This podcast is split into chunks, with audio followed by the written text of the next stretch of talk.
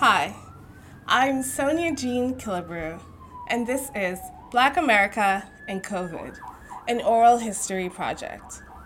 I started this project during Black History Month of 2022 because I wanted to provide a platform for Black Americans to share their stories about living, working, and or going to school during the COVID-19 pandemic. I also wanted to provide a space for people to memorialize someone who is a Black American who sadly lost their life during the COVID 19 pandemic. I was inspired by the work of Zora Neale Hurston, author and anthropologist, to record the experiences of Black Americans in their own voices. My goal is to get my recordings into museums such as the Smithsonian Museum of African American History and Culture, or the Schomburg, or the Library of Congress's Folk Life Museum. I'll share a little bit about me and my family history, and then I'll speak to my guests. I'm a Black American. My dad was African American and Indigenous American. His ancestors were enslaved in Georgia. In fact, we still have our family slave name, which is Killebrew. My dad, Dr. Terence Killebrew, met my mom in graduate school at the New School in New York when they were both earning their master's degrees in psychology. And I'm a fourth generation teacher. So my mother is a retired New York City teacher. My grandmother was a teacher on the island of Jamaica for 20 years and then in New York for 20 years.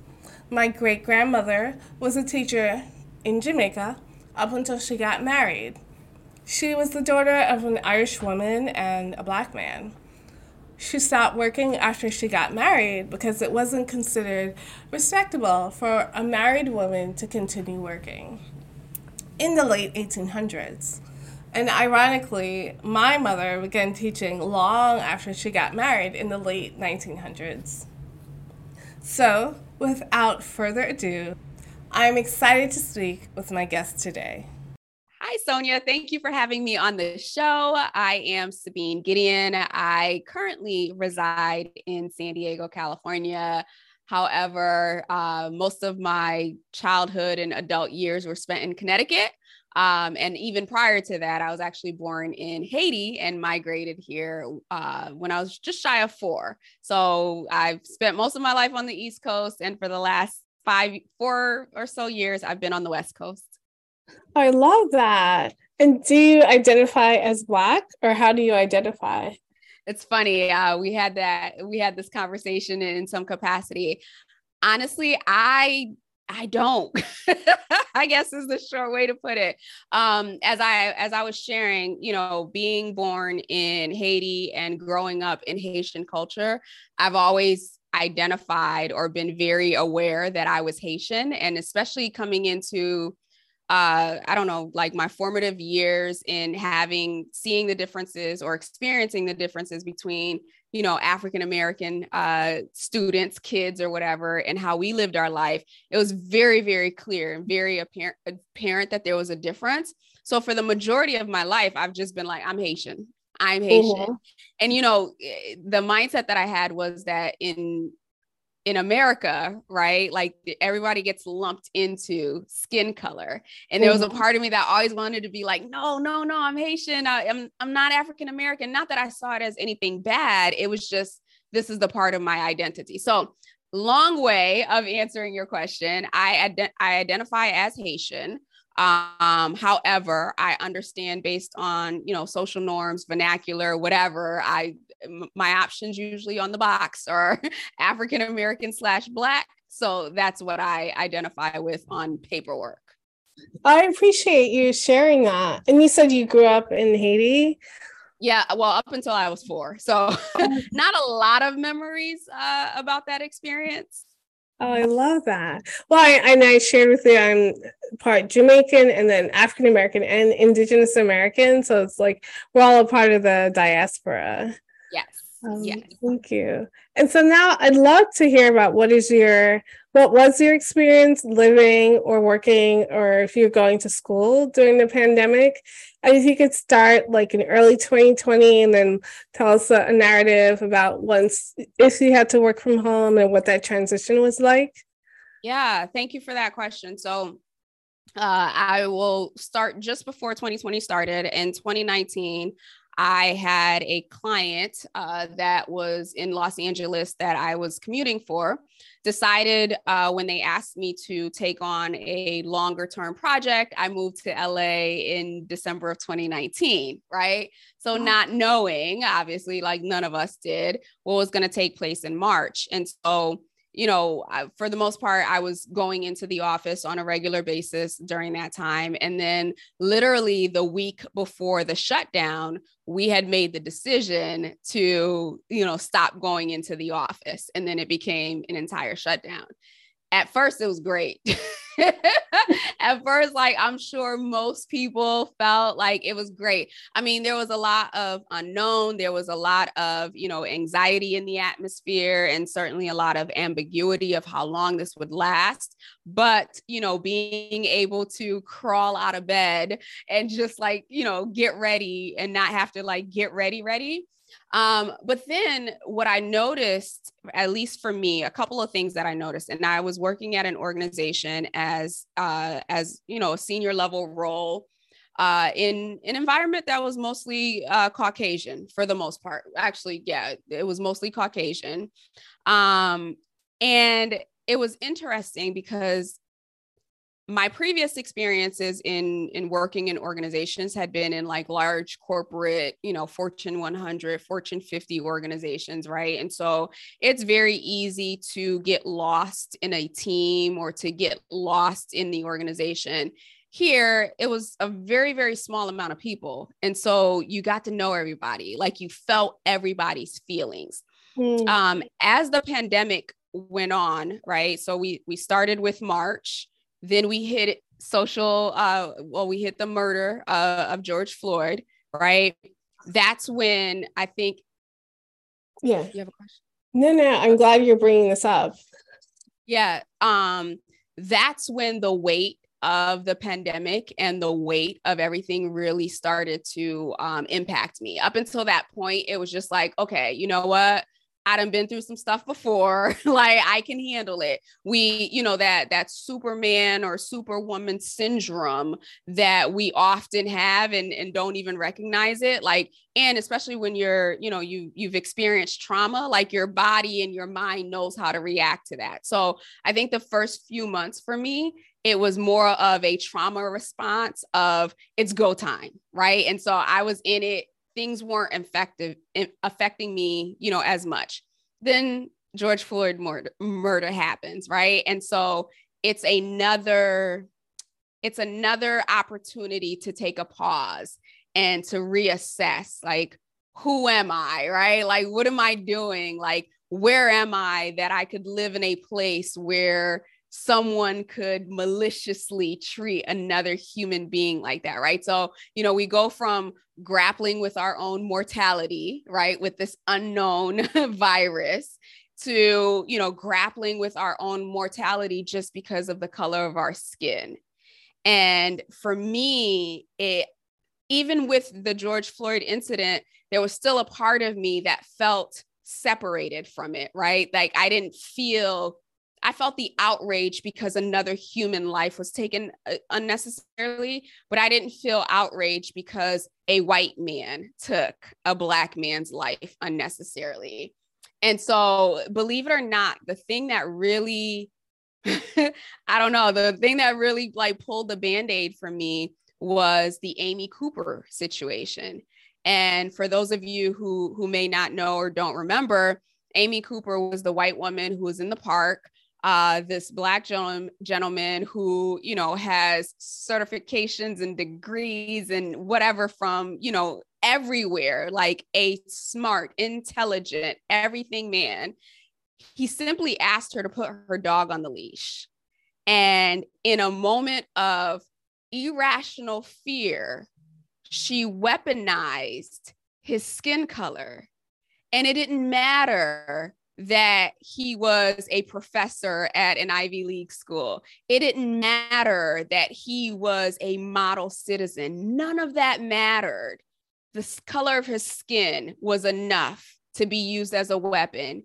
And that was the very first time that I, like, my eyes were open and I realized, wow, it doesn't matter how articulate I am. It doesn't matter how many degrees I have. It doesn't matter how many corporate ladders I've climbed. When people see me, when certain people see me, I should say, they see my skin color. And it was it, it was a a humbling moment to say the least. And it, it was truly an awakening for me of this is where this is my environment right now.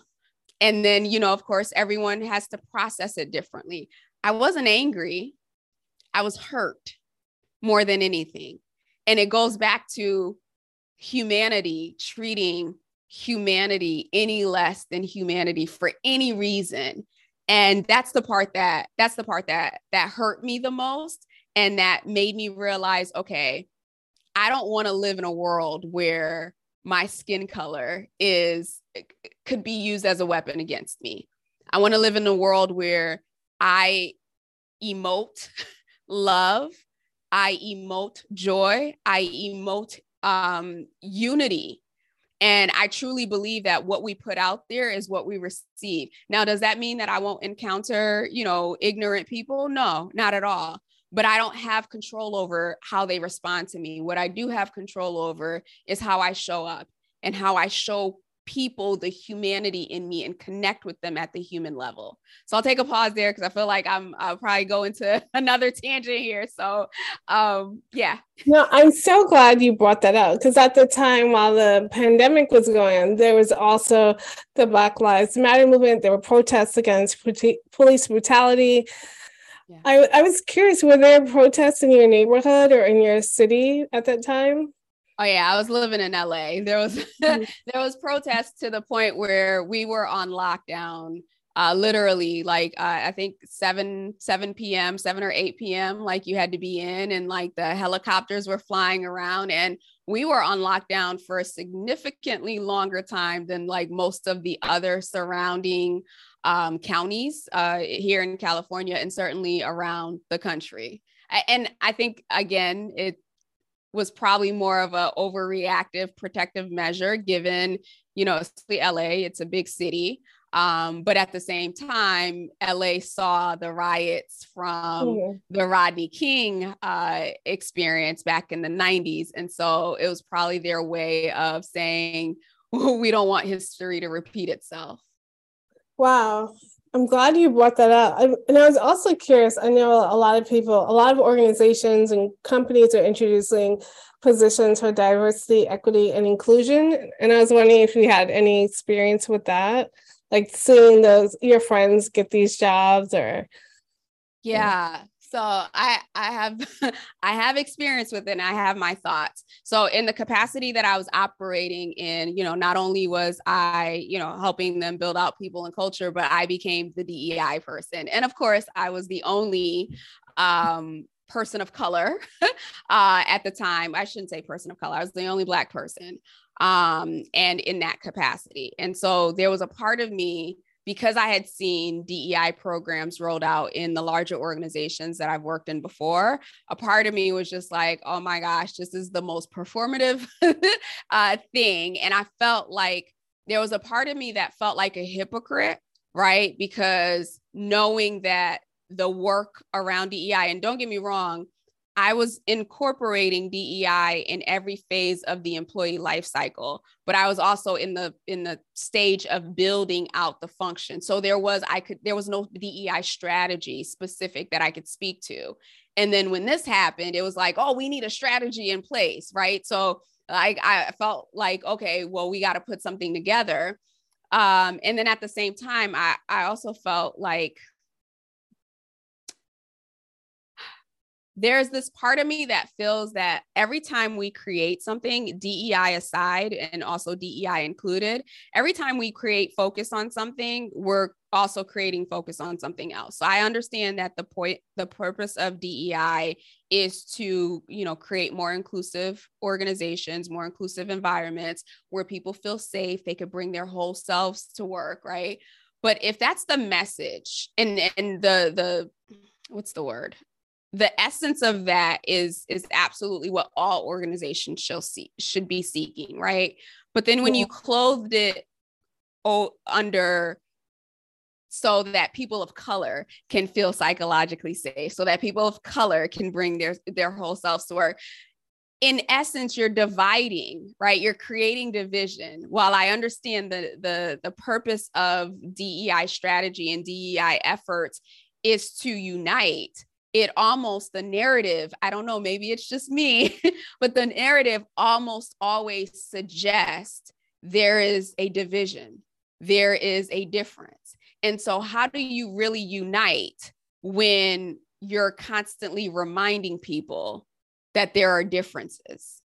How do mm. you unite? How do you re- how do we ever really um where John can be seen as John and not, you know, John who is Southeast Asian or, you know, Melissa who is from Jamaica or anything like that, right? Um the more we point out that oh, John is Southeast Asian Melissa's from Jamaica, it stops being about Melissa.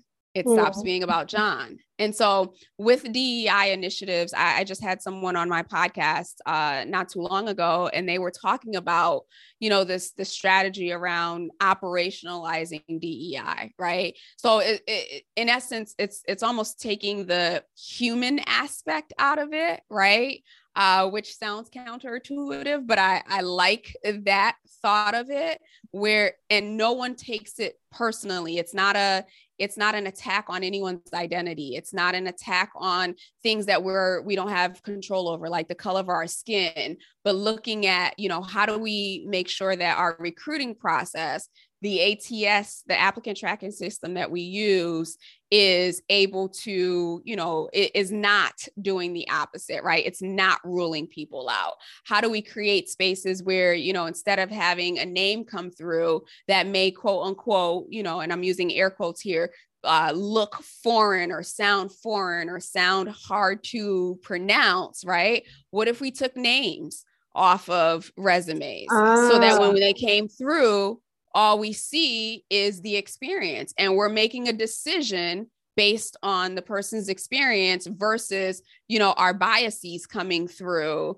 in names and things that we don't pay attention to so in the in in as re- relates to DEI I'm I'm for it if we can continue to do that throughout the process so mm-hmm. that it no longer be- becomes or it does not it doesn't remain a conversation of our differences and why we should respect differences, but it should be we're all the same, period. We're just looking for this skill set and we can remove the bias out of the, the process. I like that suggestion. I never heard that suggestion of removing the names from resumes. That that sounds like the equalizer, not like instead of intentionally looking for a certain certain gender, certain ethnicity, or um, that's so interesting. Oh, so if, even if you look at it from the perspective of like job descriptions now, most a most applicant tracking systems will ask, "How do you identify? What yeah. is your gender?" Right, and over time they've been adding more and more stuff to it, but and it's it's self identification but it's still asking the question and most people are going to answer it like you have yeah. the choice not to but because it's there people are going to answer it. Now i understand why organizations did that. I mean being on in hr i get that. That's their way of being able to look at you know what is our workforce? What are the demographics right? Like so that they can make decisions. But a byproduct of them doing that was creating additional bias in the yeah. process. So it's like, how do we rewrite that? How do we still get the information that we need without creating that upfront or creating opportunities for that upfront bias uh, and you know uh, lack of opportunity to present itself? Wow! Wow! That's so interesting. You gave me a lot to think about. I was, and I was also curious because I noticed that you started your podcast in 2020. So was that just before the pandemic happened. Yeah. So I started. Uh, funny story. I started the uh, Journey to Becoming podcast, uh, which was um, is supposed to be an extension of my book, uh, The Journey to Becoming, oh. and also an opportunity for me to, you know, promote it and to hear the stories of other women. You know, so often we see people when they're at their mountaintops, right? We have no idea the valleys the scrapes the you know the days of things not looking great or instagram ready um, and I wanted to tell those stories because, you know, that's very much like my story, right? The person that you see today is nowhere near resent or nowhere near resembles the person, you know, 5, 10, 15, or even 20, or we can keep going, but we'll stop at 20, 20 yeah. years ago. Right. And so I wanted to tell that story and create a platform for other people to tell this story. So I launched that podcast. I want to say it was January 6th. Mm-hmm. Um, mm-hmm. And then obviously, you know, the pandemic happened and it became really a, a saving grace for me during that time frame because oh. it was a creative outlet um it was a way for me to do like not have to worry about you know what was happening in the world um i guess that was my moment of privilege uh and i could just focus on creating something that you know could uplift could empower could help other people who might have been in the valley moment to mm-hmm. see okay you know what i'm here now but at some point i'm going to reach the mountaintop because if she could do it then i could do it mm-hmm. um so that's what journey to becoming and then then I, I i put it to rest it's on hiatus right now and then i launched uh she leads now January 6th of 2021. Was it 2021? No, 2022. One of the, I, I can't remember. It had to be, wait, when was the insurrection? Was the insurrection? That was 2021. Yeah. Okay. So when I launched, when I launched, hmm, wait, I'm off on dates here. So I think when I launched um, Journey to Becoming, I was so excited it's like, oh my gosh, I hit the button. The the podcast is launched. The world is gonna listen to it. Had no idea because first of all, we're on the West Coast. And so, and I don't, I wasn't watching the news at the time. And so I had no idea that, you know, the insurrection was happening on the day of my launch. So it was just like it was another thing where like as a as a woman of color, right? Again, it's like okay, I'm excited. I'm, I'm putting positivity out in the world and I'm creating this thing. And then on the other side of the country, right, was complete chaos. And again, the narrative that came from that situation around, like, oh, if Black people would have done that, like it would have been gunshots and da da da da da. And while that, while that may be true, I just I, there's a part of me that just hates that that's where the narrative went. You know what I mean? I, yeah. I, I can never really articulate it or explain it. But then it was almost like it was another scab that had just been picked on the country and created a whole nother round of trauma in a time where yeah, I feel like people were just getting to that place. So that that's the tie-in to this conversation and the and the podcast because I literally launched Journey to Becoming on January 6th. oh my gosh. Like when you said that, when it was an insurrection, I had to think about the years because they all kind of blended together. And now it's 2023 and i don't feel like three 2020 is three years ago. Yeah like, i feel like right? Like i feel like 2020 and 2021 were one year. Like wow. That's why i had to take the pause. I was like wait no we're in 2023 um yeah it's it's one of the things that and, we talked about this a little earlier too you know our our bodies our minds it, it's been created to sustain, you know, periods of trauma, short mm-hmm. periods of trauma.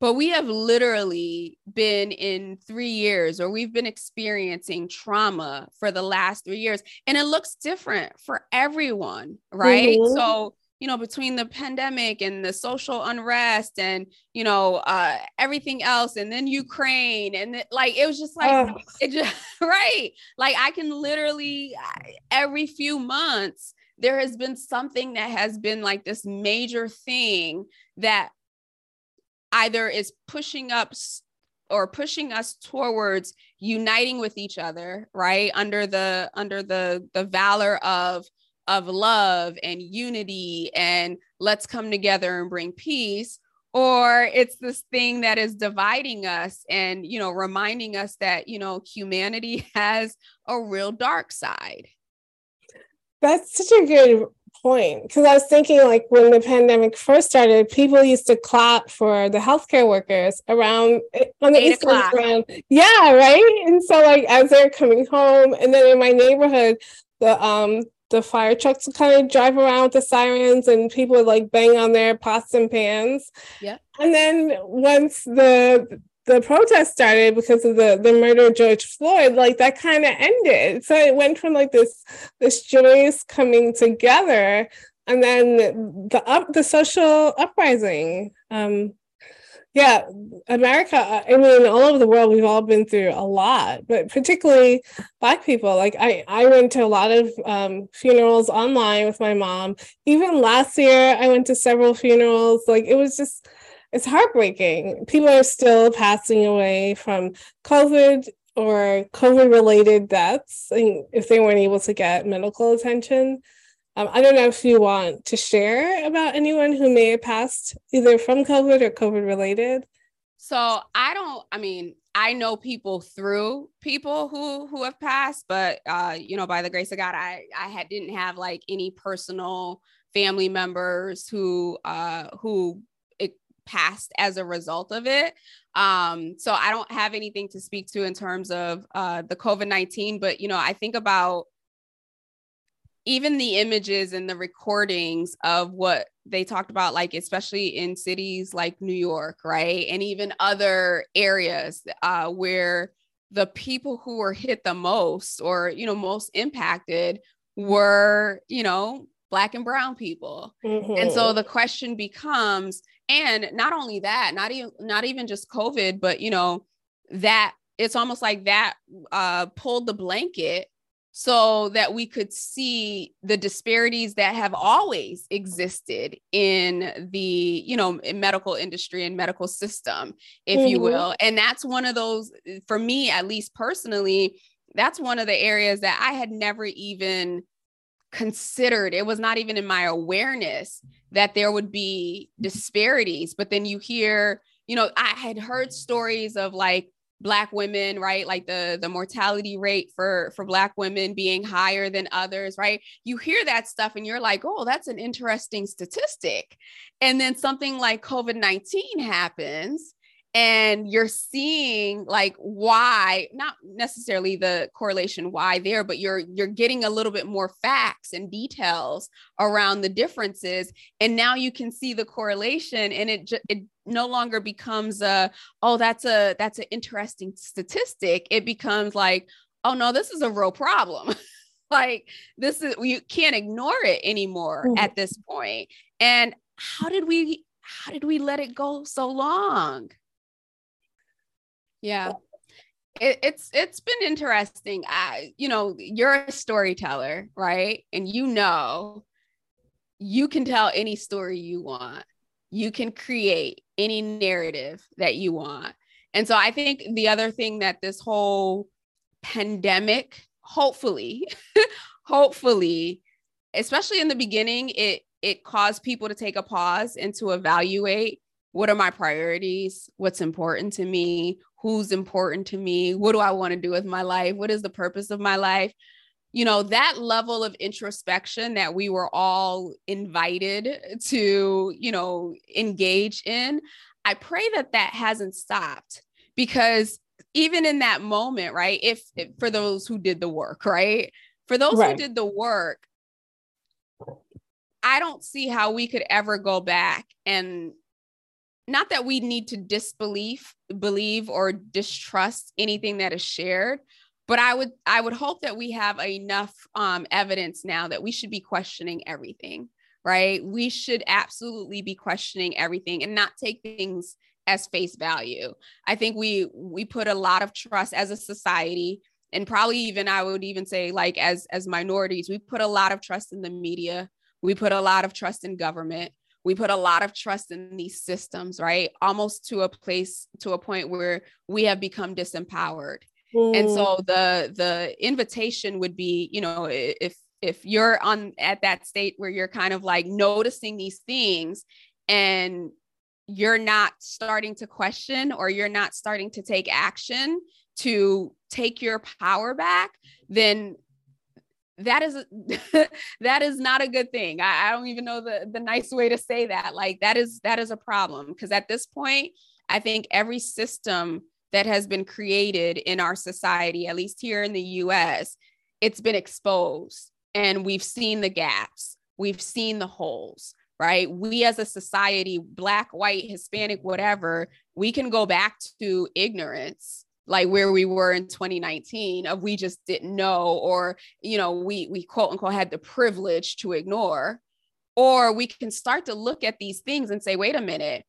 We've been operating under some pretty foul systems right? For everyone who has a platform for everyone who has um, you know, a sphere of influence, we should be coming together to make change versus coming together to complain or coming together to be against each other, right? This is a great opportunity. That, you know, while it's been a sucky last few years, it's also been a great opportunity for people to stand up and say individually, you know what? I don't have necessary i'm not a lobbyist right and i don't have the the money to stand up and you know pay politicians right to do whatever i need them to do but guess what there is an open city council seat i'm going to get involved Mm. right? Mm or what at alderman or whatever right? It, and it doesn't have i'm just using government as one example right? The same could be true in in you're seeing black women uh i think the the number of of women who have small businesses at the end of 2021 was about 42% Wow. Uh, the number of Black women in that 42% is about 60 something, right? And so over the last few years, more and more Black women have left corporate or have transitioned out of traditional work environments to start their businesses because it's you they recognize, you know what, I need to create my own economy or this system that I'm in is always going to have power over me. So we're seeing the movements. I, I just I, I I'm saying this because I hope that people are really recognizing that you have agency over the life that you create. And while you may not change what Biden is thinking, right, you can change what's happening in your immediate area of influence and how you live your life and how you set life up for the next generation. How that is so inspiring. Like I needed to hear that, right? Because when the pandemic occurred and people were told to work from home, but then it's like, well, who gets to work from home? If you're a delivery worker, you're not working from home. If you if you have a daycare, you you can't just suddenly bring all the kids to your home. So I like that. It's like now we have an opportunity to create businesses or create our own economies. Um, that's that's really inspiring hearing. I didn't realize that so many women were creating their own businesses. Yeah. And I, I think that the it's funny because you know you again I, I'm always I'll I'll listen to the statistic. I'll pay attention to the statistic. I may even repeat the, the, the, statistic, but I also know that there's a there's a specific narrative behind it, right? Um, if you look around, when I was in corporate, I had my quote unquote side hustle. Like women have had their side hustles for decades.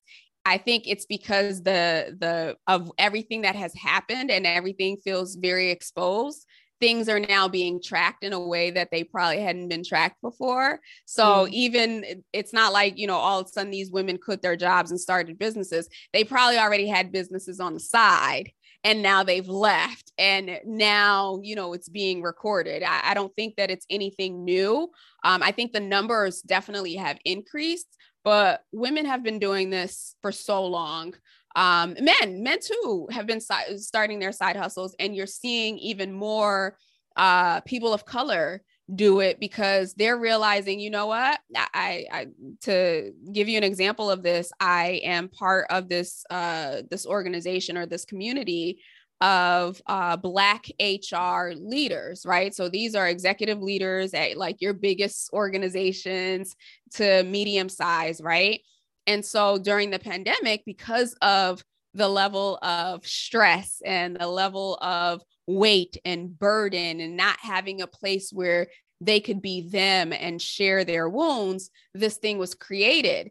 And at the same time, while this support system was created to help uplift, as stories were shared, people were starting to see I'm in HR. I am part of the leadership that is making this decision. And I don't feel supported in this environment, in this system that I am part of. And so even even the people who quote unquote were decision makers, right, or had a seat at the table, so to speak, were looking around and they were seeing, I'm not really valued here. Mm. I'm not. This is this is not it. And and and for me, I know personally, it was more of the I'm conflicted because I'm supposed to be the the face and the representative of of blackness here at this organization but i'm also the the the object of some of the very same things that i'm trying to block other people from having to experience. That's not a great place to be in that's not a great place to be in I'm so glad you brought that up because a lot of the people who I interviewed, they said that working from home brought them so much peace because they weren't subject to microaggressions at work. Like they're just like, I don't ever want to go back to the office. Mm-hmm. Yeah. It's funny because I mean, before microaggressions became a buzzword, right? In 2020, like we had all experienced them, but it wasn't until more and more people started sharing stories like you could you could uh isolate the incident right well that's just how X is, or that's just how she was, or she was, you know, she was a manager that like made my life miserable. But then once people started giving language to it and giving examples, and I started to be like, oh my God. All those bosses, like I could never pinpoint, I could never um, you know, put language to what I was feeling or why I was feeling it. I was so quick to just be like, you know what, Sabine, it's you, push through, you know, the messages that we get, right? Like you're this is your boss, this is the person of authority, and not even recognizing that, like, no, that person was low key, maybe not even low key, but abusive. Yeah. And the question then becomes when you look at it afterward, like, how how were they able to convince me to remain in an abusive environment for so long? Yes. When you look at the foundations of America and the people that we look at now, and we're like, oh, they were pioneers and all this other stuff, none of them worked for anyone. Right. none of them work for anyone. And I, I, truly believe, eh, you know, based on what I've read, based on what, what I've studied, you know the the foundation of capitalism was for people to create their own economies but the workforce right when they couldn't get free they started and it wasn't just going to be an isolated group like it's this conditioning that we've had all of these years and so not not to get into it philosophically but yeah. if everyone is operating in a certain place we're communal beings we you know we come into this world and we learn based on our environment and based on what we're seeing from from birth we are being conditioned that this is the thing so i think the past cycle of slavery has something to do with it but over time I would venture to say that many of us, more of us choose to stay in that cycle, in that pattern, than the ones who choose to step outside of it, if that makes sense. It um, does.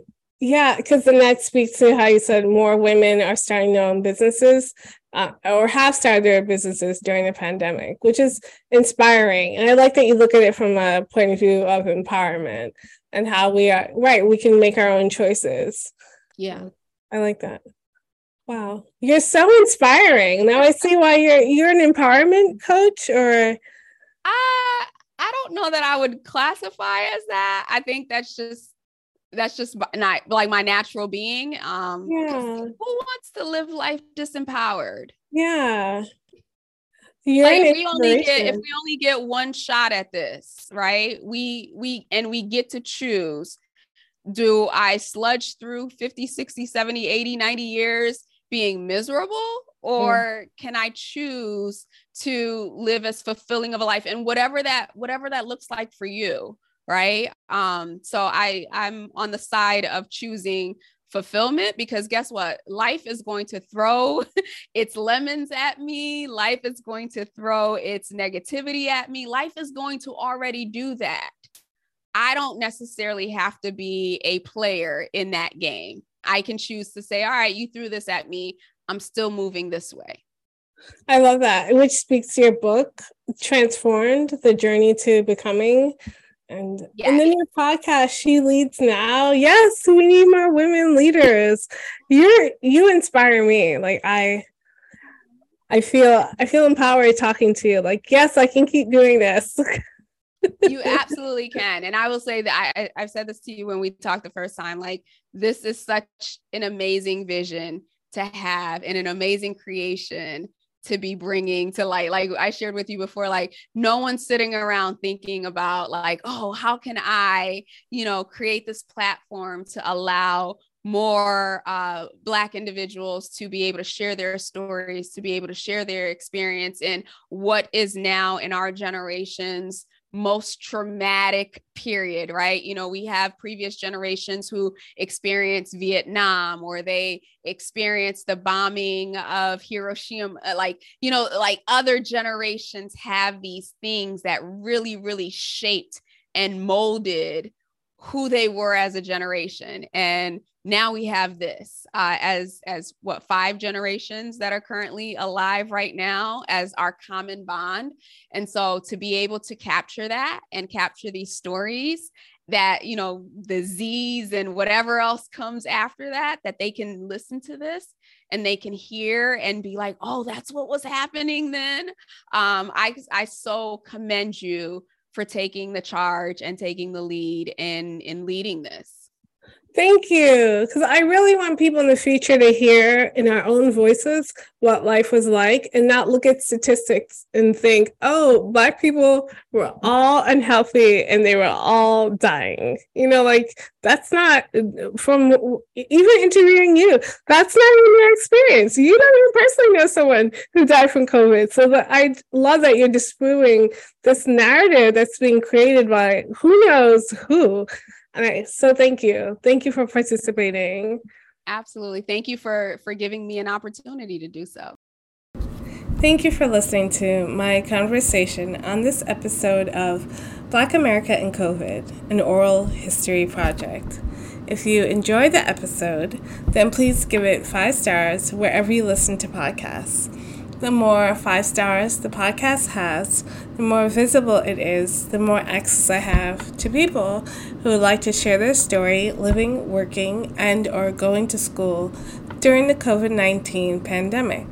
If you are a Black American and you would like to share your experience with me, then email me at soniakillebrew at gmail.com. The emails in the show notes of the podcast or direct message me through my Instagram account, Black America and COVID, all one word, all lowercase. If you are a non Black American and you would like to memorialize the life of a Black American sadly lost during the COVID 19 pandemic, then email me as well. This episode was written, produced, and audio engineered by me, Sonia Jean Killebrew, podcast host and executive producer. Thanks for listening to my oral history project, Black America and COVID.